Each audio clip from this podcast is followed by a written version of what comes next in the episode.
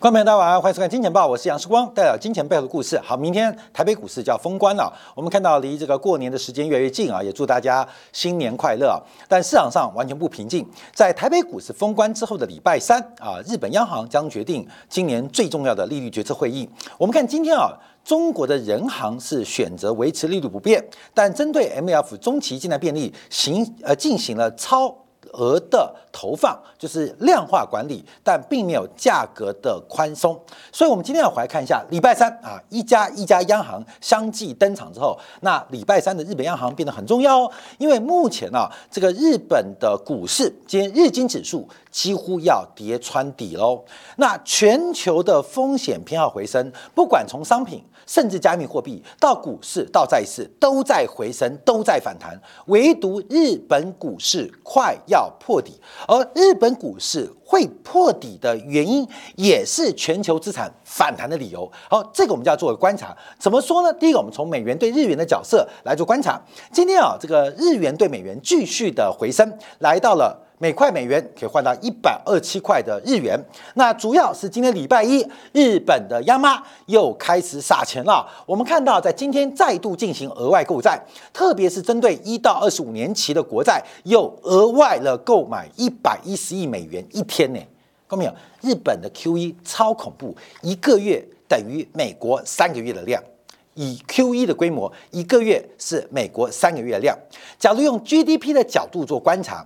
日本 QE 占 GDP 比重一个月等于美国一年的 QE 量，你就知道这个 QE 的手段多夸张了。所以这种 QE 这种量化宽松，使得全球流动性得到非常恐怖的益助。这是我们要特别提到喽。你要去解释全球资产反弹钱到底哪里来的？日本央妈，日本央妈 QE 的规模比美国。美联储 QT 规模还大上一倍，所以美国怎么紧缩啊，都说不过日本的放钱。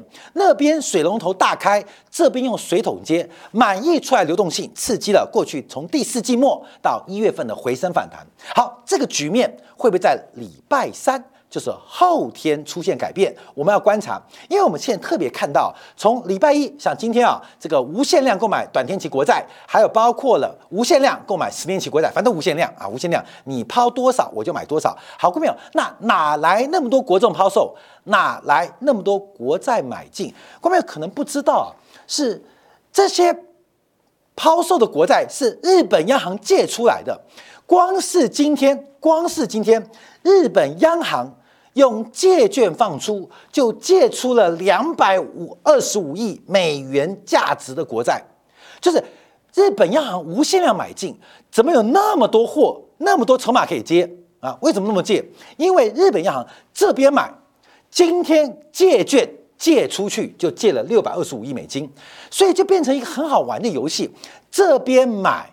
另外一边借出去，这边买，这边借出去，那难怪有买不完的国债。所以我们看到这个形成一个非常恐怖的一个回圈啊。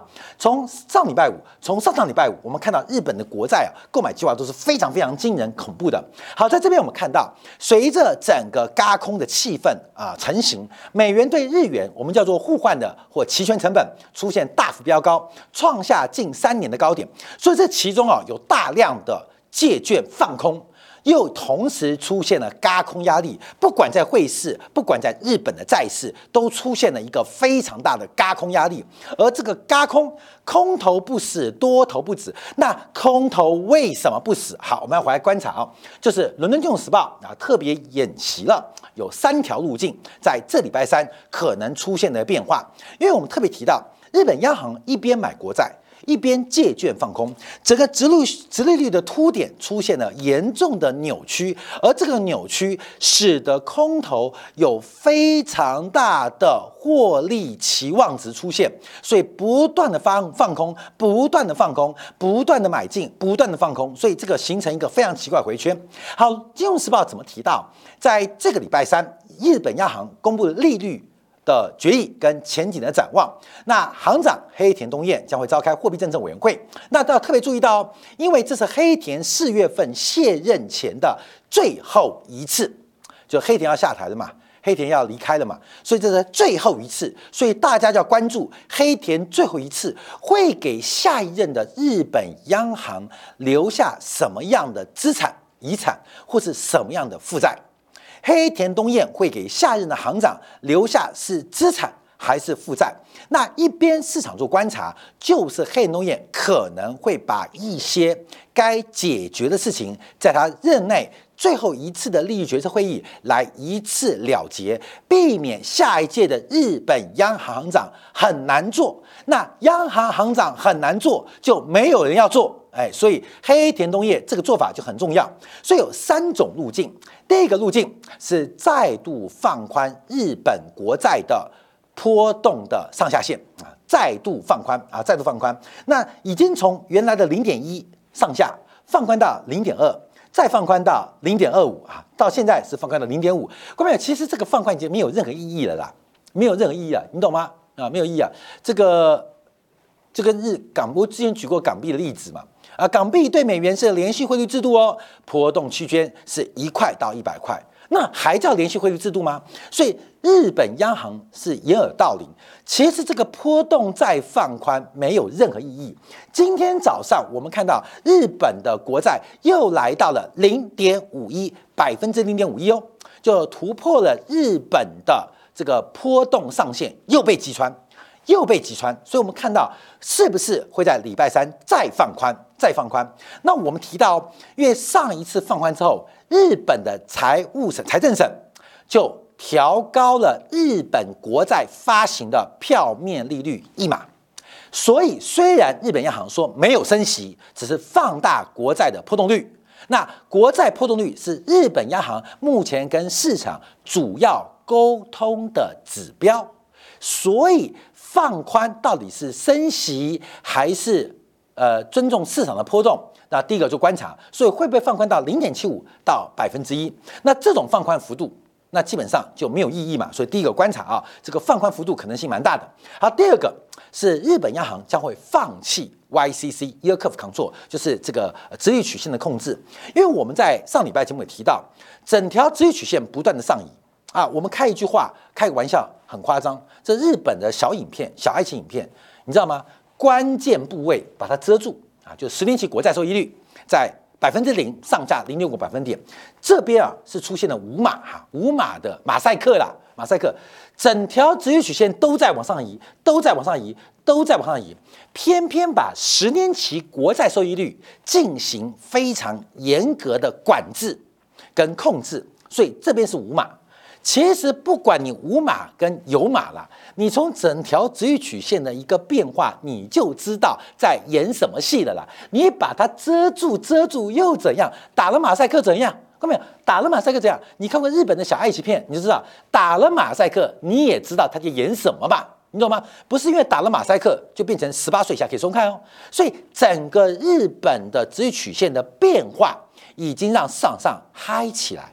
已经嗨起来了，而且随着不管是波动率的放宽，还是可能放弃 YCC，看没有？我们讲话直白一点，其实所有投资人、投机客、秃嗨呃秃鹰啊，都已经快高潮了，看没有？很嗨很嗨哦，很嗨，因为你这个马赛克，你控制这个凸点，已经完全扭曲了日本国债，所以就算你坚持无码演出，可是我们都知道你在演什么戏。市场力量不断的推升，好，伦敦时报就提到，所以在这个情况之下，日本央行可能会完全放弃。好，第三个是保持观望啊，保持观望。为什么？因为日本央行使尽了蛮荒之力啊，光是去年十二月，日本央行就买了。两千四百五十亿美元的国债啊，这是美联储 QE 啊，大概是四倍规模。美国的 QT 每个月也不过九百五十亿美元呐，你知道吗？每个月美国的 QT 就是量化紧缩，也不过九百五十亿美元啊，几乎只是日本国债 QE 的零头哎。那日本的 GDP 是美国大概三分之一不到，大概四分之一，你去算嘛。所以我刚讲，日本 QE 的规模大概是美国 QE 规模以 GDP 比例大概十倍到十二倍啊，一年的 QE，一个月的 QE 等于美国一年的 QE。我是以 QE 就是呃央行资产负债表占 GDP 比重来做观察，太夸张了嘛？钱哪里来的？钱哪里来的？日本央行。因为日本央行的 QE 规模实在太恐怖了，十二月份就买进了两千四百五十亿美金，所以这个买完之后会怎样？这个市场上持续要做观察跟解读啊，所以我们观察现在目前呃这个全球的日本的通胀，乃至于全球的通胀会不会改变？好，这边我们就要接到，因为在上礼拜五啊，密西根大学啊，密大啊，密大是长期追踪啊这个美国的消费者信心指数。那除了消费者信心指数，现在大家观察的是消费者对于通货膨胀的。短期预期跟中长期的预期，我们先看消费者信心指数啊。最近啊，美国消费者的信心从谷底反弹，在去年六月的时候一度跌到了这个指数的百分之五十啊，这是历史最低，由统计来最低，因为啊。平均中立值是一百了，一百以上叫乐观，一百叫悲观了。那已经来到了五十，去年六月份哦，所以现在是出现反弹，而这个反弹啊，分成两波反弹。到最新，我们看到一月份的美国消费信心指数已经来到了六十四点六，从历史的角度，六十四点六是极差，可相对于去年六月的低点，其反弹快三成啊。所以从这个美国消费者信心指数，从一个极悲观，没有盼望。开始产生一点点对于未来信心的这个曙光啊，所以我们看这个消费者信心指数。可我们更观察的是通胀预期啊，因为目前啊，美国消费者的通胀预期像悬案般一样崩溃啊。我们看，在今年去年三月份一度来到百分之五点四啊，百分之五点四，到现在，关键这个数字啊下滑的速度非常快哦，已经要创下，已经要创下，快要创下，快要创下两年新低，还在快速往下。一年期的创业期已经来到百分之四，百分之四。假如看未来五年到十年创业期，也稳定在百分之三。好，通胀预期降温，我们可以做解释，可是恰恰不能跟现在的市场的变化来做反应，因为所有的商品都在涨。在礼拜五的时候，黄金已经来到一九二零，而油价也一度站上八十块美金，所以我们看到。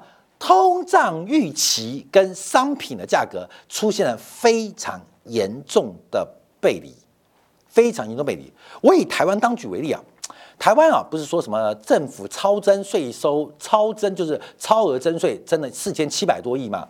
哎，关键这更完全鬼扯，这个四千七百亿，这个超增，第一个超增有两个指标，就是这个超增是因为财政收入的目标低估了啊，所以超增。可是对应面的支出并没有少哦，所以这个超增其实不存在，完全是作弊来的啊！为了要搞选举嘛，搞选票嘛，所以它并不是大于支出哦，而是固定压低了收入目标。那超增代表景气很好嘛，本来是要拿这个当做一个景气复苏的政绩。结果被有心人给放大啊！这个放大之后不得了，因为一开始放大是去年啊，大概是七月份还八月份嘛，那个财委会的赖斯巴委员先提出，跟这个财政部长提出，那当时啊是专业对专业，所以说哎这个超增太多啊，呃怎么做处理啊？因为他讲讲太就是你的目标太低了嘛，所以才会出现超增嘛，所以当时是专业讨论。到了十月份啊，是那时候这个台湾的立法委员王辉要选举嘛，就把这个东西放大啊，说要退税，那。不管是赖斯宝、王辉都无所谓，你知道吗？我跟你讲，最近民讲专出猪队友，你知道专出猪队友，你知道什么事情搞大吗？台湾的财经名人谢金河把这个放大了，哈啊，他说台湾经济数年可怜，超增应该还税于民啊。我跟你讲，本来国民党的赖世宝啊、王宏辉都没事，没有放大，结果谢金河一讲之后，这事情就炸了锅了。那。当然，因为谢金河不懂财经啊，他是学国际关系的，所以他以为超增是多收税，其实没有多收税。好，关美来了。第二个是我要讲跟油价有关系，因为台湾的台电跟中油今年两个加起来赔了快五千亿，赔了快五千亿哦，二零二二年哦，赔了五千亿哦，也就是其实有地方有个很大的洞需要补哦，很大补哦。这个台电跟中油赔了五千亿啊，这叫什么？就是听说是美国给台湾人的叫做豪猪战术，豪猪战术。这个呃，大家说二零二三年很恐怖啊，二零二四年恐怖啊，啊，这个解放啊，两岸冲突快来了。听说啊，把台湾的财政啊目标拿上来，到了北京的高层看，将来解放台湾，我们有哪些资产，哪些负债？啊，台电台湾电力公司是全世界负债最高电力公司，三条线。台湾的能源中油是全世界亏损最大的能源公司，三条线。也就是这是美国叫台湾的豪猪战术，把台湾搞成一个超级负债。北京不是花一千亿美金打这场仗哦，是打完一千亿美金，后面有一兆的负债等着你哦。各位，你同意吗？豪猪战术、刺猬战术，从财务逻辑非常明显。好，各位，我要讲这个为什么要扯到通胀预期，扯到这个油价？因为啊，现在出现一个变化，通胀预期跟原物料价格出现了非常严重的背离。我们这边啊，这个黑色实线是通胀预期往下。工业之母铜价在这边喷出，两个是矛盾哦。从过去这十年来讲，其实铜跟通胀预期是高度正相关，两个都是实体经济的重要领先指标。经济变好，铜价需求供需会转变，因为铜啊这个原材料，不管是电子、汽车，呃这个呃银件，都是一个基础材料，所以铜跟景气，景气。跟通胀预期都是正相关，可是过去这几个月变成一个很大的负相关，通胀预期准备破底，而铜价飙升。好，我们再看啊，油价啊，油价，油价也妙了，油价最近在反弹嘛，可是通胀预期在破底哦，这两个也背离啊。我们看过去十年啊，其实通胀预期跟油价也是正相关，通胀预期是经济领先指标。对啊，景价变好了，通胀预期会先知道啊。那景气变好了，油跟铜会先知道。所以过去一段时间，其实通胀预期跟油啊、基本金属是高度相关。可过去这几一两个月啊，出现了严重背离。所以到底是美国人消费者太乐观，还是市场呃很客观，还是美国消费者预期很很呃客观，而市场？过度乐观，好，各位朋友？这个背离啊，要需要时间来做解释，因为这两个背离越拉越远哦，不可能油价重新站稳一百，通货膨胀预期还在走低嘛？我举夸张例子，不可能铜价持续的反弹，镍价创高，结果商品部门说好，我吸收成本，怎么可能嘛？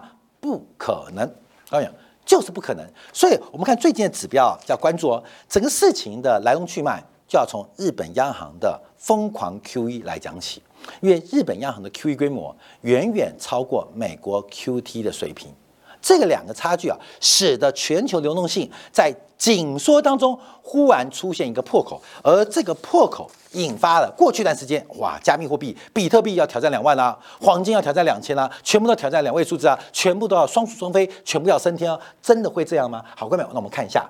啊，这个美国的这个目前变化，因为随着流动性大幅宽松啊，这个市场上现在对赌啊，美联储降息的可能性不断走高。红色线是升息预期，绿色线我们可以当做降息预期。现在出现了一个对于股市叫做黄金交叉啊，对股市黄金月通胀预啊不是升息预期往下，降息预期往上嘛，我们当做黄金交叉。可是就很妙哦，美国的升息在过去两次。这叫高盛金融美国金融状况指数了，它基本上就把很多的信贷水平啊，整个市场的信用状况来进行反映，到底现在美国的金融是紧缩还是放松？美联储这两次的加息对于市场是完全没有影响的，这是很特别，以前没见过。美联储喊破喉咙喊救命啊！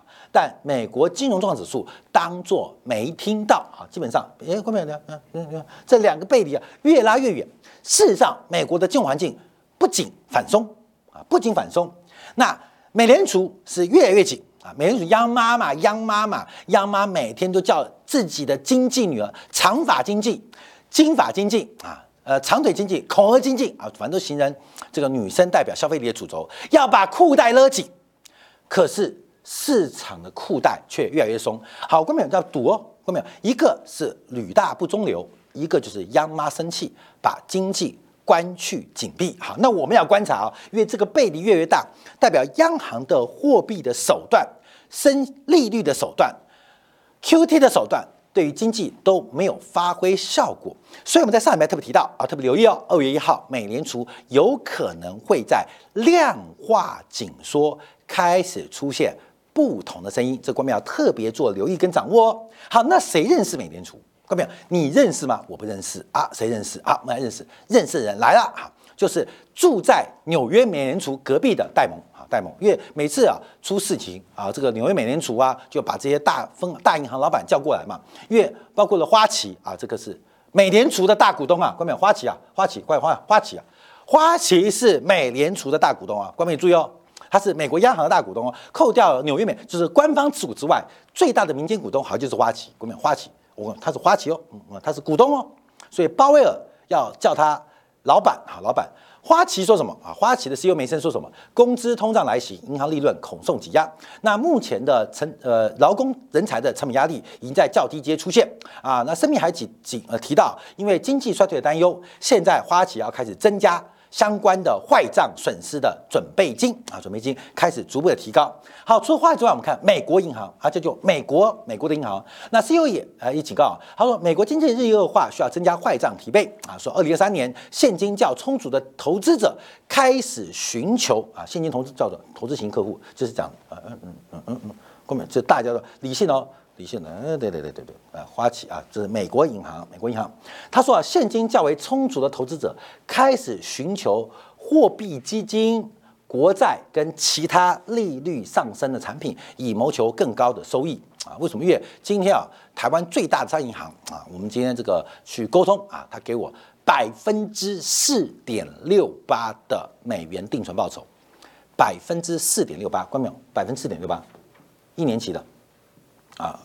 随便我存多少，你要这什么意思啊？你导数嘛，二十一倍本一比，无风险啊，二十一倍本一比。所以我说啊，基本上，哎，台湾有几家公司，它的上市不是说它盈余哦，它的配息率能高过四点六八，能够高过是能够高过四点六八，几乎没有啊，几乎没有啊。呃，几两千家当中，可能不到五十家，不到二十家了，就是配息率能够四点六八。而且还是有风险哦。可是现台湾的最大的商业银行，现在的美元定存就是四点六八，就四点六八。所以理性投资人，美国银行了，为什么 CEO 这样讲话？因为现金较充足的投资型的客户开始买货币基金、买国债或买其他利率上面商商品嘛。因为这个理性投资嘛，你怎么会去买一些呃没有付息的，啊或是这种呃这个股票呢？尤其我们在上礼拜在金立凯提到了。直利率的倒挂跟负利率，它都不可能长期存在的嘛，这完全是个庞氏骗局嘛。短天期利率长期高于长天期的报酬是不可能的，因为短天期是你的负债成本，长天期是你的收益期望值，怎么可能是长期为负嘛？因为大家都在骗，市场上不知不觉都在玩，都在赚资本利得，因为从收益链角度来说是不划不来的嘛。所以我们看到美国银行干嘛也在增提坏账准备金。那我们就看摩根大通啊，这美国最大的这个是洛克菲勒家族啊，这个呃持有的，也是这个美国呃摩根家族啊，这个联姻啊，大通就是洛克菲勒的嘛，摩根就摩根嘛，这两个最大叫结合叫摩根大通啊，没有叫摩大根通啊，怪怪的，摩通大根啊，更怪啊，所以叫摩根大通啊，摩根大通。好，高利率提提供的提振作用，它指的是净利差拉开啊，可是目前净利差拉不开，因为美国的资金需求在放缓，而且。坏账正在走高，所以摩根大通也在开始提高坏账准备。好，后面我们看到，不管是花旗、美银、摩根大通，都在对于二零二三年提高坏账准备。可是市场却越来越宽松，到底在宽松什么？美国乃至全球最大的商业银行都在紧缩，都在紧缩，都在紧缩，坏账越来越多。可市场的反应在风险偏好回归情况之下，不断的扩散。跟美联储、跟美国的商业银行正在做扩散跟扩大。好，最后我们要看一下啊，最后看一下这个是呃美联呃四大银行目前坏账准备金正在逐步的抬头，坏账准备正在逐步抬头。最后我们要看一下全球最大的资管公司贝莱德啊，贝莱德，贝莱德二零二二年呢，它整个总资产规模从十兆减到了八点六兆，消失了消失了十四个 percent。好，关面我讲去杠杆已经发生了，你从全球最大的资产。被动资产的管理公司，现在的资产消失了十四 percent，这代表全球的资产负债表在部分领域有出现衰退的可能。这是我们跟大家做分享跟观察，不管是商品大涨。还是通胀预期大跌？这两个永远一定有一个是对的啊，一定是对的。商品居大涨，那通胀预期一定会触底回升啊。假如商品是对的，那美联储的升息就会持续、持续再持续。假如通胀预期破底，那商品的反弹就不可持续。过没有？这个答案就出来，你会做些很理性的决策。另外，日本礼拜三央行的决策影响就会非常非常大。最后我们要提到，贝德啊，在呃的投这个 CEO 啊，呃这个赖瑞芬克啊就提到，大家对于美元见高，哎，跟经济报一样哦。他认为美国经济可能衰退，美国政府也有可能有违约，因为我们看一月十九号也是这礼拜，美国债务上碰到了。可是他提到美元地位的重要性，美元地位的重要性。假如各位有看参考我们两个礼拜之前针对纽约美联储的这个报告，就知道。越弱的美国经济会带来越强的美元，所以我们保留一个关子。我们休息片刻啊，在金铁杆的部分，就要从《经济学人》上礼拜五的一个报告，还有包括在这个周末 IMF 最新报告来看，美元是真的见到了牛顶吗？还是一个牛市的喘息跟修正？休息片刻，在经典部分为你做进一步的观察跟解读。